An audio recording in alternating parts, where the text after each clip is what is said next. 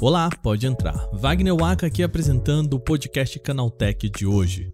Se você não está no Twitter nesses últimos dias, saiba que está perdendo uma novela e tanto. Na verdade, não está perdendo porque você ouve esse programa. E é até difícil de cobrir tudo o que está acontecendo com a rede social desde a compra de Elon Musk. A empresa finalmente lançou o Twitter Blue com recursos novos, mas obviamente não teve tempo nenhum para testar isso antes. O programa de hoje é um apanhado dessas lambanças de lançamento. Depois, seguimos para uma reportagem do jornalista Alex Heath do The Verge, que tem acompanhado o imbróglio legal no qual Musk pode estar se metendo. Aparentemente, o executivo tem menos medo da situação do que deveria. Bom, esse é o tema principal do nosso podcast Canaltech de hoje, o programa que traz tudo o que você precisa saber do universo da tecnologia para começar o seu dia.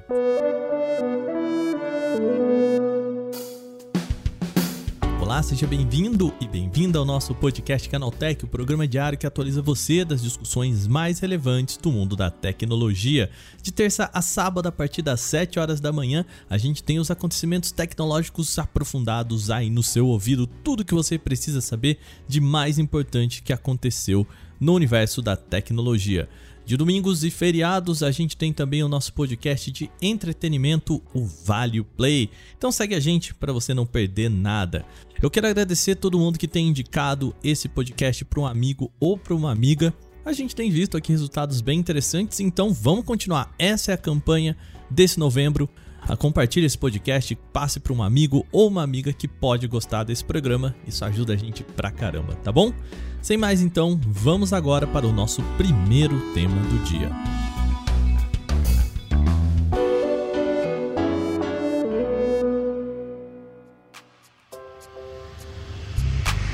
O Twitter colocou no ar o recurso Twitter Blue, o seu serviço de assinaturas da rede social. Por enquanto, a novidade não está disponível aqui no Brasil, mas as consequências dela já chegaram por aqui. Primeiro, vamos explicar do que, que a gente está falando, do que se trata o Twitter Blue.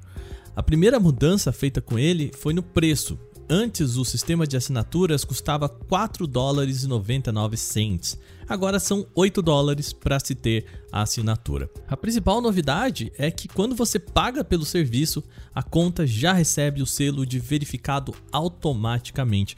Ou seja, não tem uma verificação, você já passa a receber esse sticker automaticamente sem passar por nenhum sistema. E aqui que mora a maior lambança desta semana. Ao permitir que pessoas paguem pelo selo de verificado, como que as outras vão distinguir quem são as contas que de fato foram verificadas e as que compraram esse selo sem passar por verificação alguma? Pois é, na tarde desta quarta-feira, a rede social esboçou uma ideia disso. Os veículos de comunicação, como o Canaltech, passariam a contar, além do selo habitual, com outro selo chamado de conta oficial. Era um selinho com um tiquezinho muito parecido, só que transparente, escrito oficial do lado. Ou seja, seria um outro selo de verificação para verificar o primeiro selo de verificação. Claro que a ideia foi péssima e no mesmo dia a rede social derrubou esse sticker. E agora tem um outro jeito de você diferenciar, né? Como que é possível fazer essa diferenciação? A pessoa precisa entrar no perfil e depois tocar e clicar no ícone de verificado. Aí vai aparecer uma mensagem indicando se aquele símbolo foi ou não comprado. Por que, que eu tô contando toda essa história? É porque isso está gerando muita, mas muita confusão na rede social. Na descrição desse podcast eu vou deixar um link para uma thread do Twitter com vários exemplos de perfis falsos com selo de verificado que estão confundindo as pessoas. Vamos a alguns exemplos até que meio bobos. Nintendo e Valve tiveram que enviar comunicados aos seus usuários explicando que algumas contas com selo de verificação não eram oficiais. Por exemplo, arroba Nintendo of Us usa o logo da Nintendo, a descrição da Nintendo e possui o selo de verificação. Ou seja, no primeiro momento, quando você bate o olho, parece verídica. Outra conta que se passava por LeBron James publicou que o jogador de basquete estaria saindo dos Lakers, o time para o qual ele joga hoje. Bom, isso gerou muita confusão. Tudo isso são alguns exemplos bobos, mas a thread que eu vou compartilhar aqui mostra casos de perfis verificados com posicionamentos racistas, homofóbicos, transfóbicos e muito mais. A NPR, que é a maior produtora de rádio dos Estados Unidos, recomendou para seus apresentadores e jornalistas que não ofereçam mais as suas arrobas nos seus programas. O medo é de que pessoas possam criar perfis falsos com fotos e adicione o selo de verificação para enganar a audiência. Claro isso gerou muita gritaria e do outro lado o Elon Musk se defende dizendo que é fácil saber se o verificado é ou não comprado. E de fato, o movimento é simples, eu contei aqui, é só você clicar lá no perfil, apertar o botão e tudo mais e você vai saber. A questão é que há anos esse selo de verificação foi usado como uma autenticação e uma ferramenta para separar o joio do trigo na plataforma. Se eu olhava uma notícia e tinha o selo de verificação, eu já sabia que estávamos falando de uma conta oficial. Em uma sociedade de divulgação de fake news, em que as pessoas não passam da leitura do título de uma reportagem, por exemplo, é até inocente você pensar que uma pessoa média vai sim verificar o perfil por perfil ali quando aparece na timeline. Infelizmente, o cenário que se avizinha para o Twitter é de muito problema, desinformação e pouca vontade da plataforma em ajudar quem usa a encontrar as informações e fontes de credibilidade. E aqui vale até um adendo essa notícia para mostrar o quanto essas ações estão voláteis. Às 5 horas da tarde de ontem, depois que eu já tinha até fechado esse roteiro, o Twitter soltou mais uma notícia. A empresa recuou e começou a bloquear a assinatura do Twitter Blue em contas novas. A rede social alterou a página oficial de ajuda para incluir essa restrição. Ou seja, somente contas existentes antes de 9 de novembro poderão fazer a adesão ao sistema. Não há informações se a medida é temporária ou definitiva, o que prejudicaria a entrada de novos usuários e empresas. Até agora também não houve uma explicação formal de qual o motivo da restrição do acesso, embora provavelmente seja o backlash que gerou nesta última quinta-feira.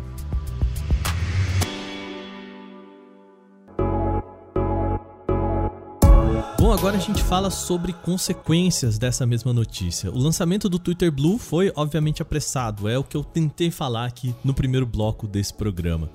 Vale lembrar, reportagens da Bloomberg e outros veículos mostraram que o Musk queria que o recurso fosse lançado inclusive antes, nessa segunda-feira, dia 7. Só que não foi só apressado para os usuários finais. Segundo uma reportagem do The Verge, o time jurídico da empresa não ficou nada feliz com o novo recurso e acredita que isso pode dar um problema gigante com a FTC, a Federal Trade Commission, o órgão que gere e organiza a empresa e a relação com consumidores. O site The Verge teve acesso a documentos e conversas do Slack, que é uma ferramenta de gerenciamento de equipes que era usada pelo Twitter, é usada inclusive ainda pelo Twitter. Um dos advogados da companhia teria começado a falar com funcionários sobre movimentos desse tipo aqui. Se você sentir desconfortável sobre qualquer coisa que estão pedindo para você fazer, peça proteção para o time jurídico. Mas qual que é o motivo disso, né? Por que, que ele está falando isso para os funcionários do Twitter? Bom, ontem, diretores ligados à segurança e privacidade da empresa até pediram demissão por conta desses movimentos. Quem pediu as contas foi Damian Rice, que era chefe de privacidade, Leah Kissner, que era chefe de segurança da informação, e Marianne Forgetti, que era chefe de conformidade do Twitter. Ou seja, basicamente todo o time responsável por garantir que os Twitter estivessem andando nos eixos pediu demissão. O The Verge teve acesso a uma conversa do Slack da companhia, na qual um dos advogados da empresa disse o seguinte para os outros, aspas, Elon mostrou que a sua única prioridade com os usuários do Twitter é em saber como monetizá-los. Eu não acredito que ele se importe com direitos humanos, fecha aspas. Isso deixa tudo bem mais complicado para a empresa. O problema é que o Twitter já está sob o olhar da FTC. Em maio desse ano, um informante disse que a rede social estava usando dados pessoais para publicidade sem o consentimento dos usuários. O FTC então fechou um acordo com o Twitter na esperança de que a empresa se adequasse às regras. E caso isso não aconteça, é possível que a plataforma receba outra multa na casa dos bilhões de dólares. E aí você imagina como deve estar o clima lá dentro agora. Nessa mesma mensagem do Slack da companhia, o advogado disse que ouviu de Alex Spiro, que é o atual líder jurídico da empresa, a seguinte frase: abre aspas, Elon está disposto a assumir uma quantidade gigante de risco em relação à sua companhia e seus usuários, pois Elon já mandou foguetes para o espaço, ele não tem medo do FTC. Fecha aspas. Os riscos a que ele se refere são exatamente o lançamento do novo recurso, o Twitter Blue, que pode mudar completamente a dinâmica da plataforma. A gente falou isso no primeiro bloco desse programa. Isso pode ter acontecido sem o devido cuidado de entender se o Blue está ou não em conformidade com o que o FTC pede. Isso é o que diz também a ex-conselheira do Twitter, Rihanna Pfeiffer-Korn. Ela disse que em 2011 o Twitter assinou um acordo de consentimento com a FTC por 20 anos relativo a práticas de segurança. Foi esse acordo, inclusive, que o Twitter violou em maio desse ano, que teria gerado já uma multa inicial de 150 milhões de dólares. Segundo a conselheira, para fazer uma mudança desse tipo, né, o, o Twitter Blue, essa mudança que o Elon Musk está propondo, o time de segurança, conformidade e de privacidade, ou seja, toda a turma que pediu demissão, precisa revisar os termos antes da novidade ser lançada. Isso aconteceu com o Blue? Bom, ao que tudo indica, em partes aconteceu sim. De acordo com a fonte do The Verge, há um time interno do Twitter chamado Red Team, ou seja, o time vermelho. A fonte descreve esse grupo como o pessoal que é normalmente chamado quando há pouco tempo para se resolver algo e que vai ser geralmente mais compreensivo com isso. O grupo chegou sim a revisar o recurso mas nenhuma das recomendações teria sido implementada. E o que pode acontecer com a rede social agora, ou com a empresa, melhor dizendo? Bom, é bem possível que o FTC agora esteja com uma lente bem ampliada de atenção com a empresa. Se antes a companhia já estava passando por um escrutínio do órgão, agora é bem provável que a turma que ficou do departamento legal tenha ainda mais trabalho. Elon Musk pode sofrer da sua ansiedade de mudar completamente a rede social sem se preocupar muito com o que poderia acontecer.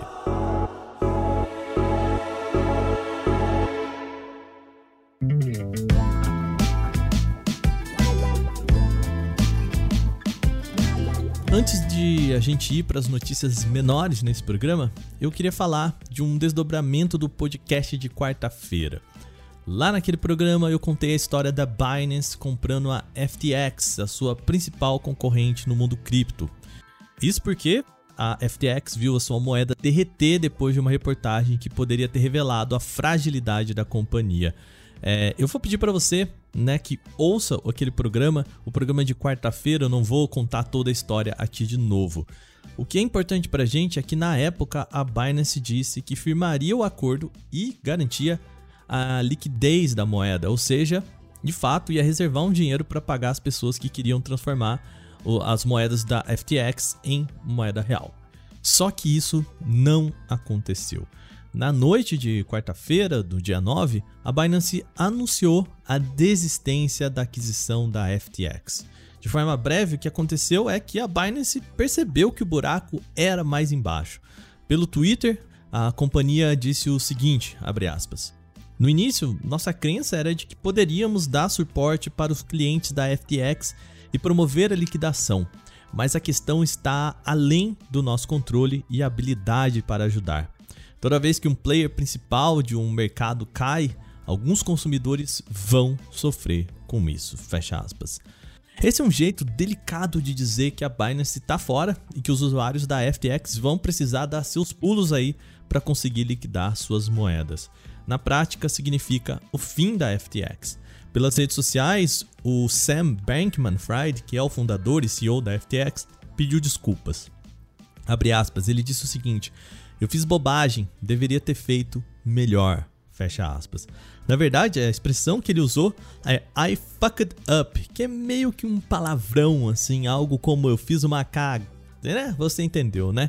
E que mostra que ele realmente mandou tudo para o beleléu.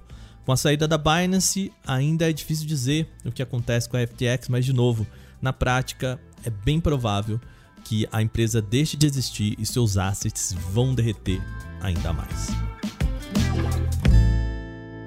Bom, agora terminadas as principais notícias de hoje, vamos para o nosso quadro aconteceu também.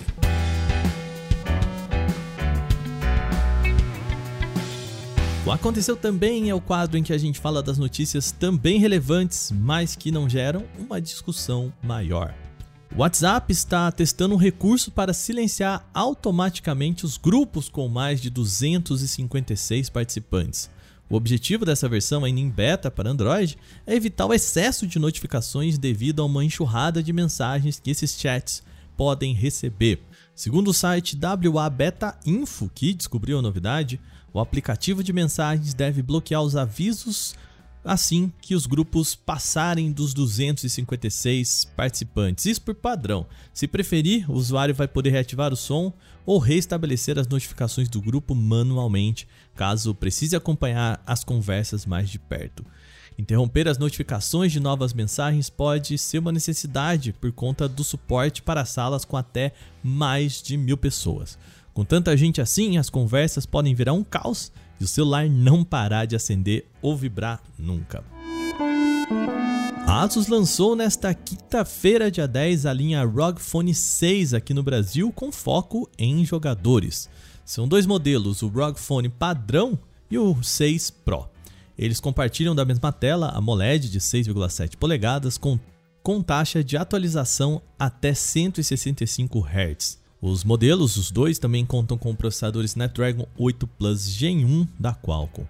A dupla também tem botões na lateral chamado de Air Triggers, e para reduzir o calor gerado pelo dispositivo durante longas horas de uso, a linha chega com um novo composto térmico baseado em nitreto de boro para dissipação mais eficiente de calor. A diferença entre os dois basicamente fica por conta de memória RAM e armazenamento. A versão padrão conta com 8 GB ou 12 GB de memória RAM e até 256 GB de armazenamento. Já o ROG Phone 6 Pro conta com 18 GB de memória RAM. Os modelos chegam ao Brasil partindo de R$ 6.999. A pesquisa do Google deve ajudar os fanáticos por futebol a não perder nenhum detalhe da Copa do Mundo de 2022. Ao pesquisar por Copa do Mundo no Google, usuários vão ver uma seção na parte superior exibindo tabelas com datas, horários, local das partidas. O quadro também deve reunir notícias, foto e melhores momentos do evento. A nova área vai ser exibida em todas as pesquisas, independente da busca ter sido feita pelo navegador para computador, no celular, no tablet ou mesmo no aplicativo do Google. Será possível também ativar o sininho no canto superior direito da tela, e aí você recebe notificações sobre uma equipe específica e também estatística de jogos. Quem tem relógios rodando o Wear OS também vai poder configurar lembretes de partidas na telinha. A integração do aplicativo Fotos do Windows com o iCloud já está disponível. As fotos e vídeos salvos no serviço de armazenamento em nuvem da Apple podem ser sincronizados e visualizados a partir do computador com Windows 11, de forma semelhante ao que acontece no OneDrive. Para isso, vale lembrar, você precisa baixar o aplicativo da iCloud para o Windows, que está disponível na Store da Microsoft.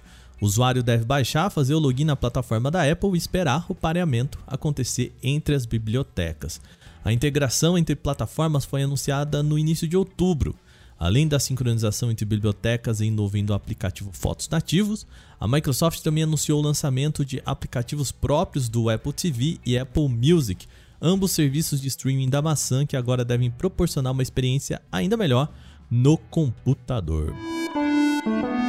A instituição de ensino superior Anhanguera e o curso preparatório Study firmaram uma parceria com a Amazon e aí vão oferecer uma conta gratuita do Amazon Music Unlimited para estudante. Assim, todos os 3 milhões e 300 mil alunos do Brasil que vão prestar o Exame Nacional do Ensino Médio podem registrar gratuitamente o acesso. Isso era possível graças ao apoio do Amazon Music, que decidiu liberar contas grátis para todos os jovens brasileiros. Eles vão ganhar 4 meses de serviço sem pagar nada por isso.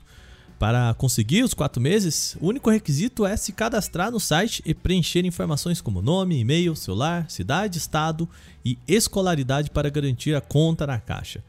O plano só vale para novos usuários e deve ser ativado até o dia 20 de novembro. O Enem 2022 vai ser aplicado em dois finais de semana diferentes de novembro. No primeiro serão 40 questões de língua portuguesa, 5 de língua estrangeira, que pode ser inglês ou espanhol, 45 questões de ciências humanas e a redação. Na segunda etapa, do dia 20 de novembro, serão produzidas 45 questões de matemática e 45 perguntas de ciências da natureza.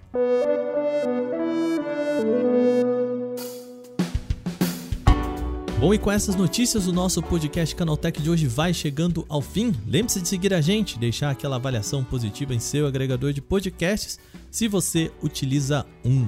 Sempre bom lembrar que a gente publica esse programa de terça a sábado, sempre com episódio novo logo de manhã, às 7 horas, para acompanhar o seu café. De domingo, também às 7 horas da manhã, a gente tem o nosso Vale Play. Esse episódio foi roteirizado, apresentado e editado por mim, Wagner Waka, com a coordenação de Patrícia Gnipper.